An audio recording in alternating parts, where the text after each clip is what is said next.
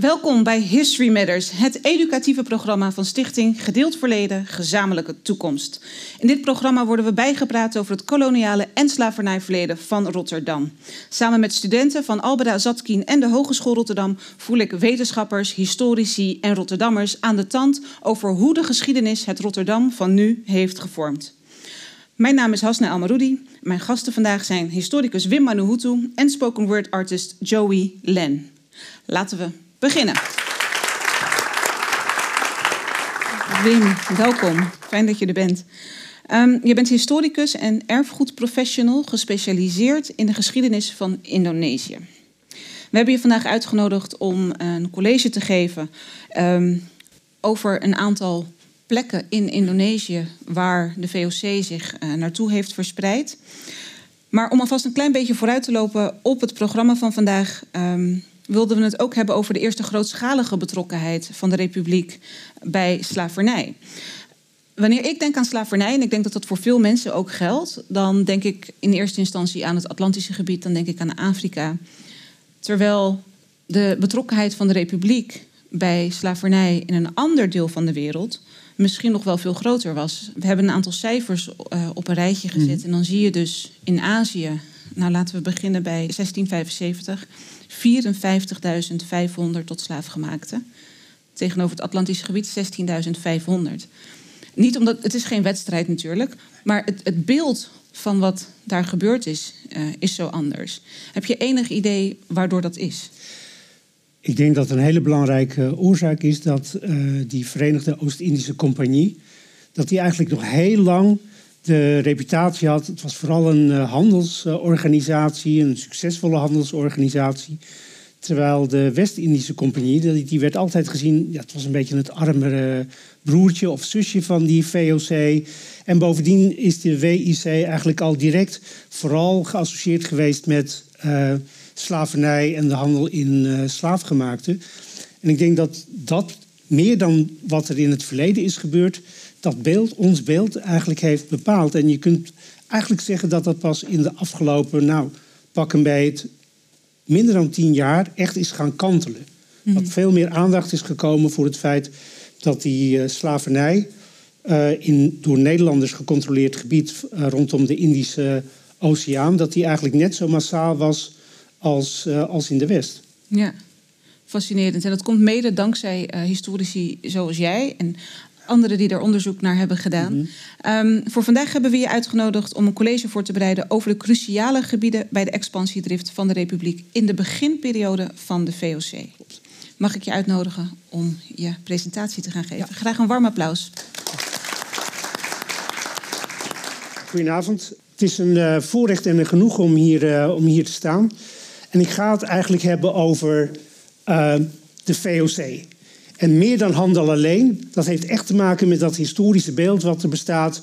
Uh, en misschien dat een aantal van, uh, van jullie dat nog op school heeft meegekregen. Die VOC was er vooral voor de handel en voor de scheepvaart.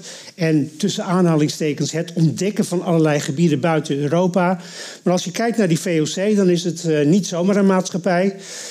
vroeger vonden ja, leiders van grote multinationals, zoals bijvoorbeeld de Shell en andere grote bedrijven vonden het ook wel stoer om te zeggen: Nou, wij zijn eigenlijk een soort van opvolgers van de VOC.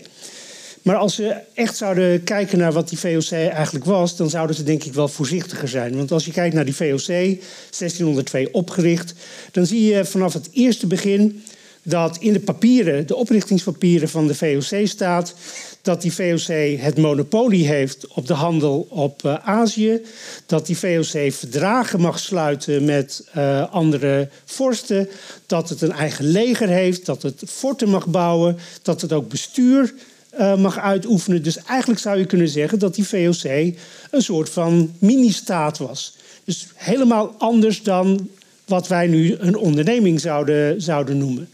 En ik denk dat dat belangrijk is, dat we weten waar die VOC echt voor stond. En je zou eigenlijk kunnen zeggen dat die VOC een instrument was voor de Republiek der uh, Verenigde Nederlanden. Net zoals de West-Indische Compagnie later. Een instrument van oorlog tegen de Spanjaarden en tegen de Portugezen. Dat wordt ook heel duidelijk meegegeven door de Republiek. Jullie zijn er om handel te drijven, maar tegelijkertijd om die Spanjaarden en die Portugezen waarmee wij in oorlog zijn, zoveel mogelijk uh, eigenlijk de, de voet dwars te, zitten.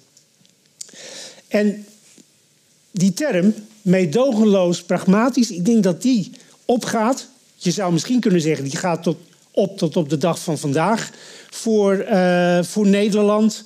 Hoe Nederlandse mensen, hoe de Nederlandse staat, hoe Nederlandse ondernemingen eigenlijk opereren. Meedogenloos pragmatisch heeft te maken met het feit dat die VOC, als ze in Azië te maken kregen met machtige rijken, zoals in China of in Japan, dan wilde men zich heel, heel graag aanpassen. Dus uh, op de knieën voor de keizer, geen probleem, als er maar handel kon worden uh, gedreven. Maar als het nodig was, in de ogen van die VOC, dan uh, ja, schroomde men ook helemaal niet om grootschalig geweld toe te passen. Nou, dat schilderij in het midden dat hangt in het uh, Rijksmuseum in Amsterdam. Uh, het eiland Banda Nera op de Banda-archipel. Er is ook een tekening van een uh, schip, een oorlogsschip van de oorspronkelijke bevolking van de Banda-eilanden. Dat was op dat moment het enige gebied waar nootmuskaat werd uh, geproduceerd. En nootmuskaat was een hele waardevolle specerij... waar ontzettende grote winsten te behalen uh, viel. En die VOC had eigenlijk uh, zijn ogen gericht op, op de Bandeneilanden. Ander gebied in de Molukken was belangrijk vanwege de kruidnagel. Ook heel waardevol. Maar die nootmuskaat en die kruidnagel... die wilde de VOC voor zichzelf. Dus ze wilden een, monopolie. Dus niemand anders mocht daar handel drijven. En dit, uh, ja, deze flyer, zou je kunnen zeggen, is van een tentoonstelling die in het Nationaal Archief heeft gestaan in 2018. En eigenlijk zou je kunnen zeggen: No business without battle. Dus geen zaken zonder oorlog. Dat was eigenlijk een soort van uh, ja, slogan van die VOC. Dus vreedzaam als het kan. Niet omdat men zo vreedzaam was, maar vreedzaam was goedkoper. Want soldaten en forten kosten geld. Maar als het nodig was, uh, ja, nee, dan uh, ging echt uh, de beuker in. En de man die je aan de bovenkant van dit ehm, plaatje ziet, Jan Pieterszoon Koen, is eigenlijk de belichaming van, van die houding. En wat je ziet, is dat die Jan Pieterszoon Koen op een gegeven moment zegt... nou ja, die Bandanezen die verkopen hun nootmuskaat aan de Engels... die verkopen ze aan mensen uit Makassar en andere delen dat moet een keer afgelopen zijn. En ja, wie niet horen wil, die moet maar voelen. En dat is de reden waarom in 1621, en dat is nu 400 jaar geleden, hij in het begin van het uh, jaar uh, met een grote vloot, met een grote legermacht naar de Banda-eilanden zeilt. En uh, in een militaire campagne die een paar maanden duurt, eigenlijk het grootste deel van die bevolking, met name van het grootste eiland waar nootmuskaat werd geteeld, die wordt verdreven Duizenden mensen komen om het leven. Er zijn ook mensen die weten te vluchten. En andere mensen worden gevangen genomen en als tot slaafgemaakte afgevoerd. Dan is het eiland eigenlijk helemaal van de VOC. Wat de VOC daarna doet, is dat ze plantages opzet. Die worden perken genoemd. En op die plantages komen slaafgemaakten te werken. Die komen overal vandaan, van eilanden vlak in de buurt maar ook van India en het tegenwoordige Sri Lanka. En dus je kunt eigenlijk zeggen dat in 1621, en dat is het jaar waarop die West-Indische Compagnie wordt uh, opgericht, de VOC eigenlijk al een plantage-samenleving uh, heeft opgetuigd met tot slaafgemaakten die zorgen dat er ontzettende winsten worden gemaakt met die nootmuskaat. Een paar decennia later wordt uh, op een andere plek in de Molukken grootschalig oorlog gevoerd. Waardoor ook de kruidnagelen uh, helemaal in de handen komen van de VOC. En dat betekent eigenlijk dat als je naar Amsterdam gaat, maar ook naar Rotterdam, dat een deel van de rijkdom van die republiek is eigenlijk afkomstig en met bloed betaald, zou je haast kunnen zeggen, door mensen in de Molukken, de telers van de nootmuskaat en van de kruidnagel. Nou, dat verhaal dat is heel lang, laten we zeggen, vergeten. Of werd gezegd, nou ja, wie niet horen wil, die moet maar voelen. Want die Bandanezen die overtreden, uh, die, die houden zich, zich, niet aan verdragen. En ook later in dat koloniale verhaal En er zijn natuurlijk van die mooie boeken verschenen over de rol van Rotterdam in dat koloniale verleden zie je eigenlijk dat dat kolonialisme van Nederland in de Indonesische archipel een ander jasje krijgt. Die ethische politiek in 1901 zegt eigenlijk veel later dan de VOC. Ja, wij zijn eigenlijk de baas over deze mensen, want ja, ze zijn net als kinderen, kunnen niet goed voor zichzelf zorgen. En wij gaan deze mensen ontwikkelen. Dat is natuurlijk vanuit een heel erg sterk superioriteitsbesef. En uh, het is denk ik heel goed dat we tegenwoordig daar heel kritisch naar, kritisch naar kijken. Uh, mensen uit Indonesië hebben daar ook over geschreven.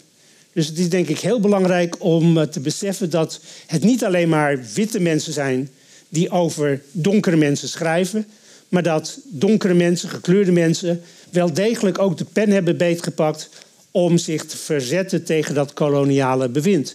En ook nu zie je dat bijvoorbeeld jonge historici in Indonesië zich wel degelijk interesseren voor dat koloniale verleden, maar dat ze daarvan zeggen: ja, wij kijken daar echt anders tegenaan dan, uh, dan Nederlanders uh, doen.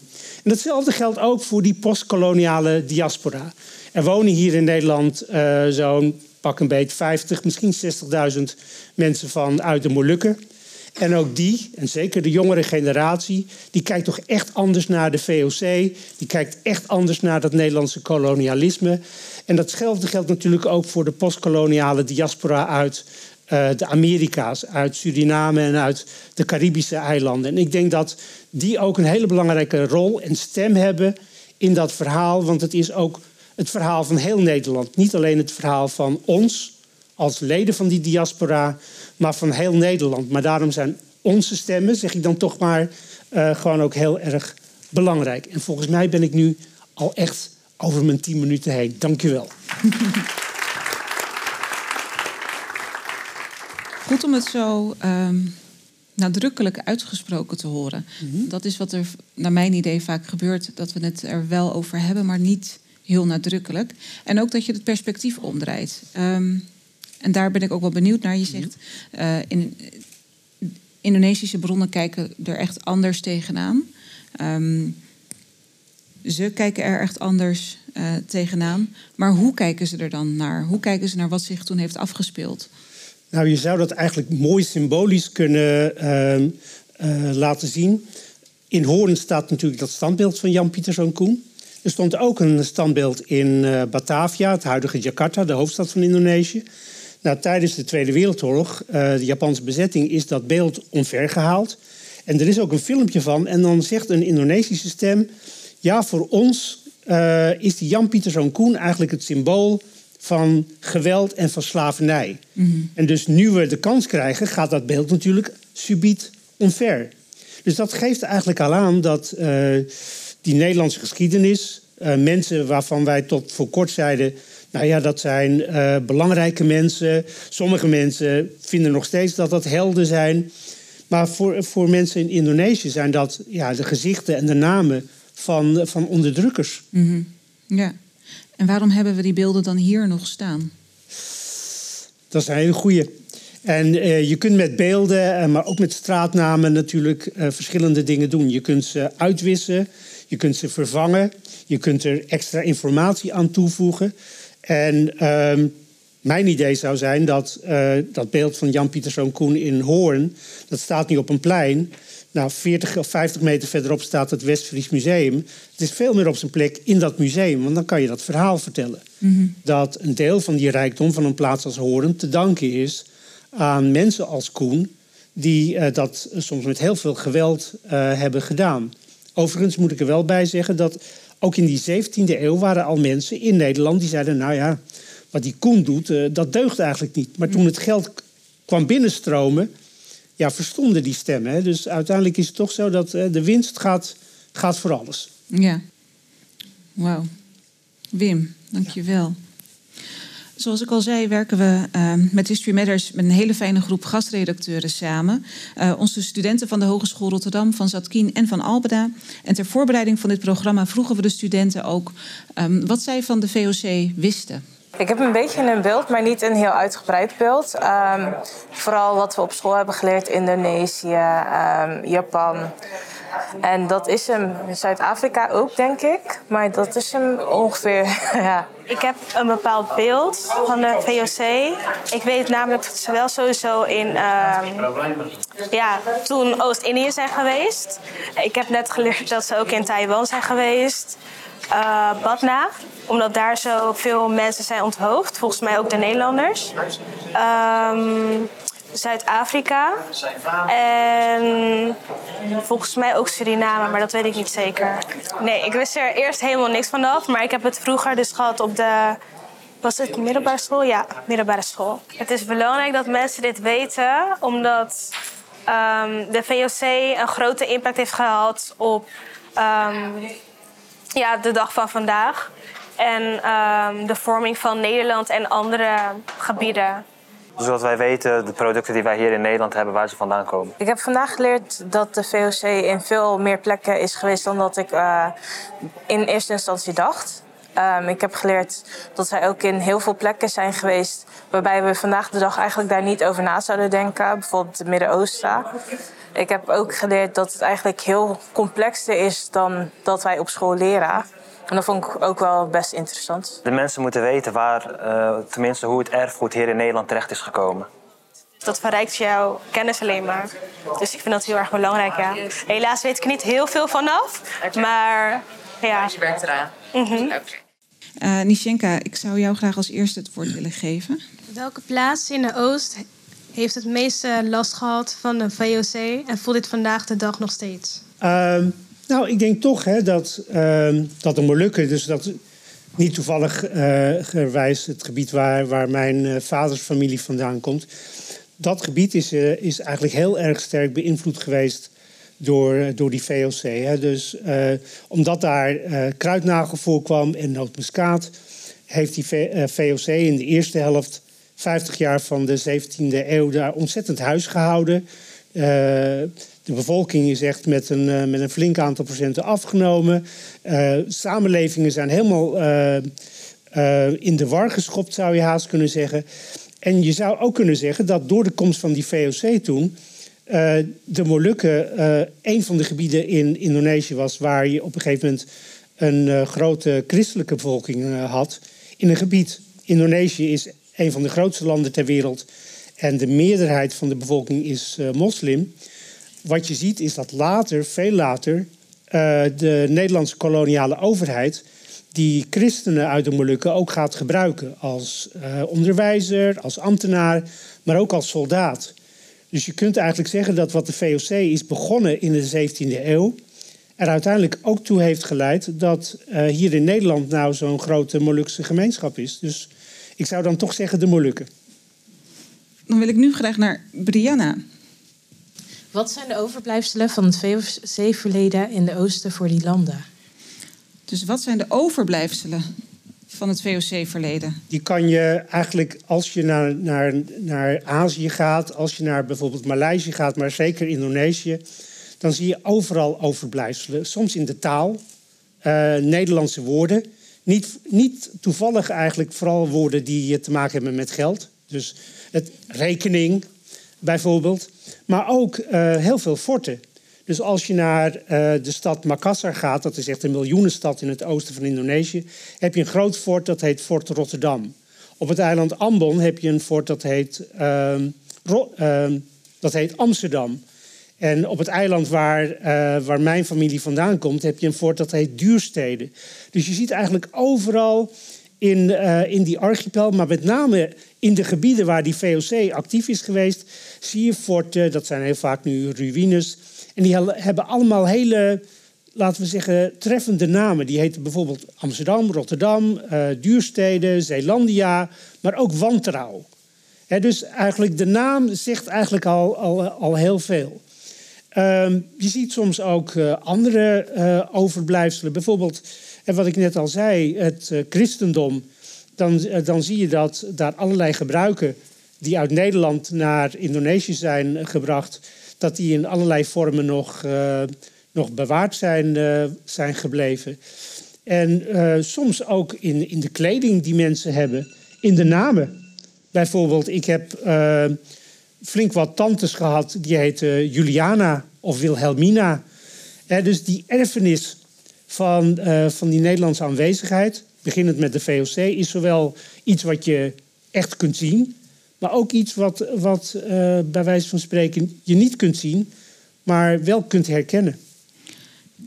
En waarom heette uh, die tantes dan Juliana bijvoorbeeld? Is dat een. Um, heeft dat met status te maken? Dat gekoppeld wordt aan uh, de geschiedenis ergens? Nou, met name die groep van uh, Molukse, en ze werden toen nog allemaal Ambonezen genoemd, christenen die gingen werken voor dat Nederlandse bestuur.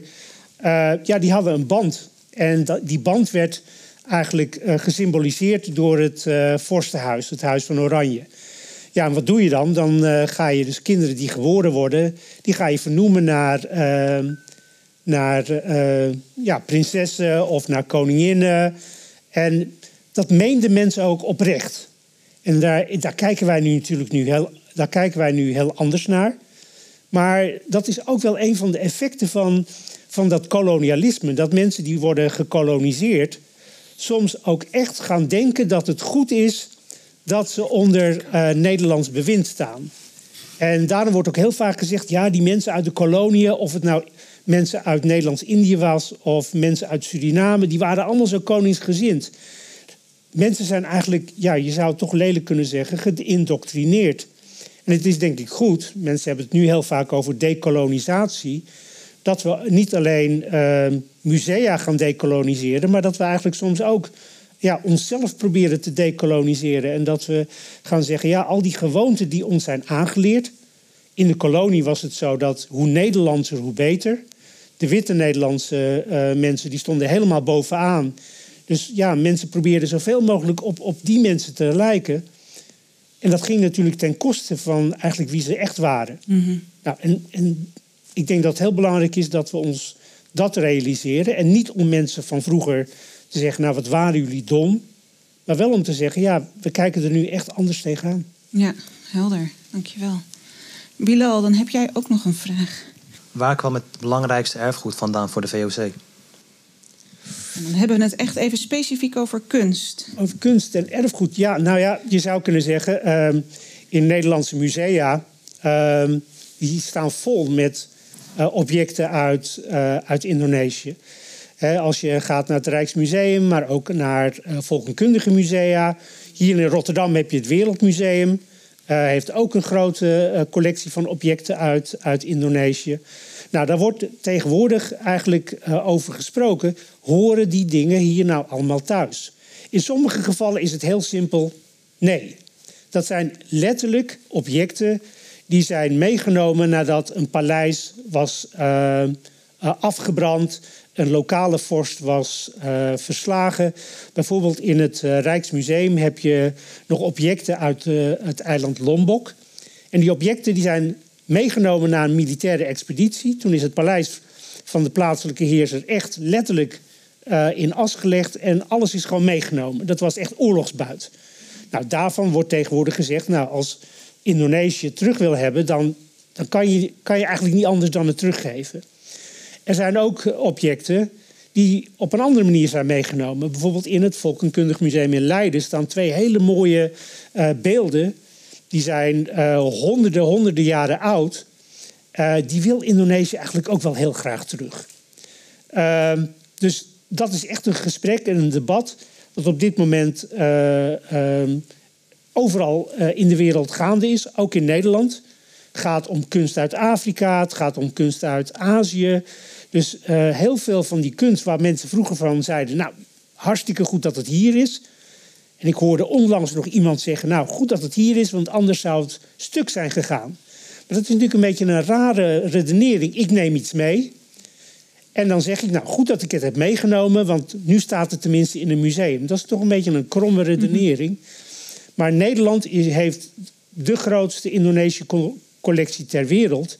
En dat heeft natuurlijk uh, die oorzaak dat Nederland zo lang uh, de koloniale overheerser is geweest. Mm -hmm.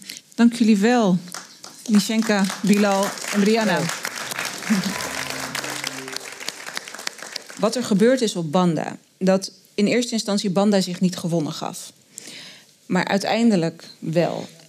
En haar vraag was heel concreet: Hoe moet ik dat voor me zien in, in uh, dat hele gebied? Had de VOC een soort monopolie op, op slavenhandel? Of waren daar andere actoren? Of? Officieel uh, mocht alleen uh, de VOC in tot slaafgemaakte handelen. Maar dat gebeurde ook, particulieren deden het ook, voor eigen rekening. Mm. En het is misschien een beetje flauw, maar, maar Nederlanders zijn natuurlijk goede boekhouders. En dan zie je op zo'n uh, schip dat er wordt gezegd: Nou, we hebben zoveel uh, kilo uh, nootmuskaat, zoveel kilo kruidnagel en ook nog twee personen.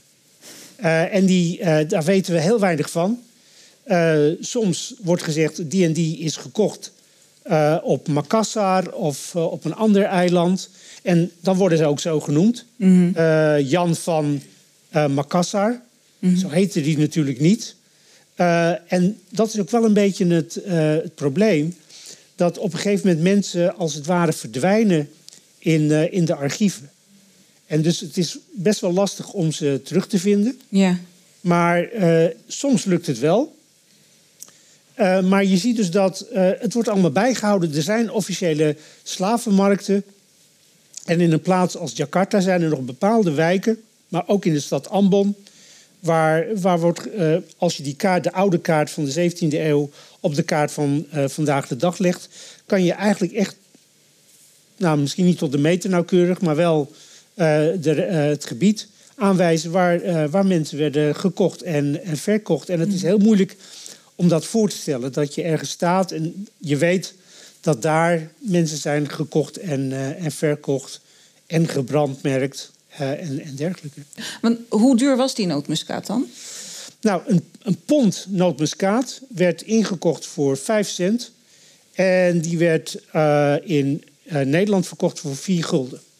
Tjoe. De nootmuskaat foelie, dat is het rode velletje wat om zo'n vrucht zit... die werd ingekocht voor 40 cent per pond, maar die bracht 7 gulden op. Dus je kunt je voorstellen, dat waren natuurlijk flinke winsten... Zo. En uh, ja, het is denk ik niet overdreven om te zeggen dat een aantal van die grote grachtenpanden uh, die je hebt in bijvoorbeeld Amsterdam, dat die in ieder geval voor een deel zijn gefinancierd met die uh, kruidnagel en met die nootmuskaat. Nou, on that note, Wim, mag ik je heel erg bedanken voor je komst. Graag gedaan. Blijf vooral lekker zitten. Dames en heren, mag ik een warm applaus voor Wim Manuhutu. Ja.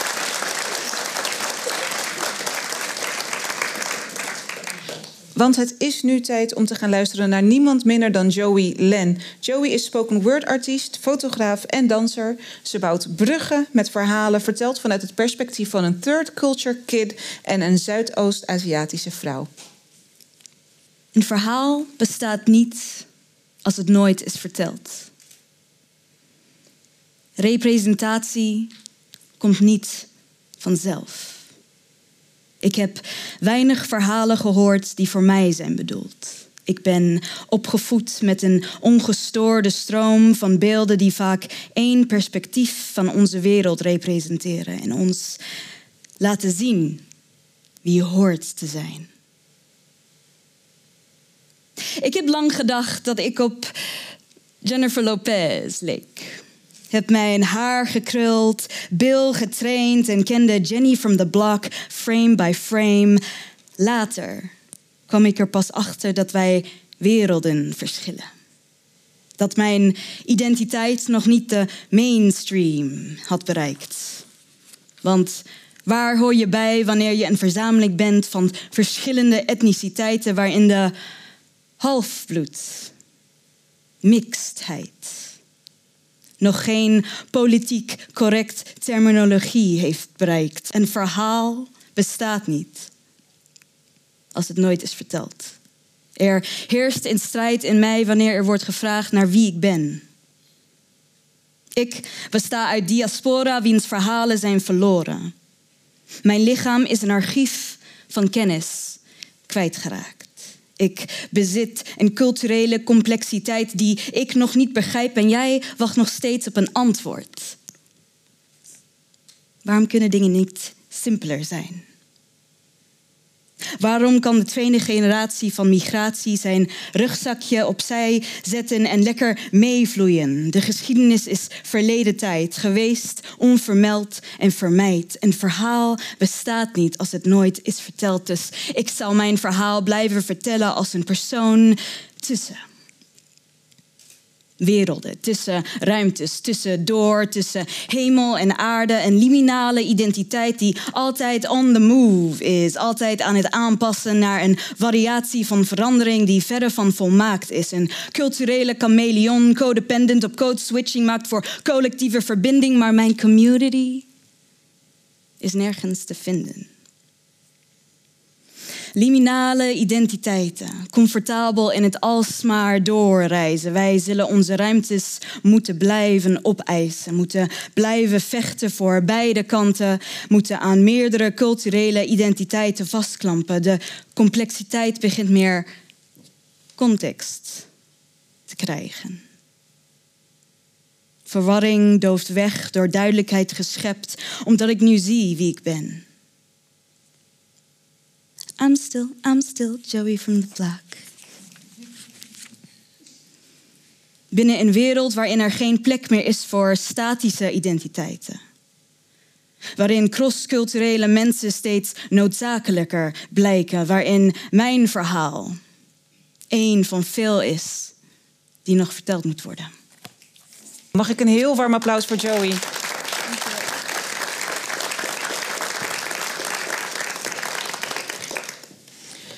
En hiermee zijn we ook aan het einde gekomen van het eerste deel van deze aflevering. In het volgende deel van dit gesprek ga ik in gesprek met Reggie bij. Um, en dan horen we ook nog een keertje Joey en haar mooie stem. Voor nu zou ik mijn gasten willen bedanken. Uiteraard u, het publiek, maar bovenal de gastredactie Brianna, Bilal, Nishenka. Mijn naam is Hasna Almaroudi. Graag tot de volgende keer.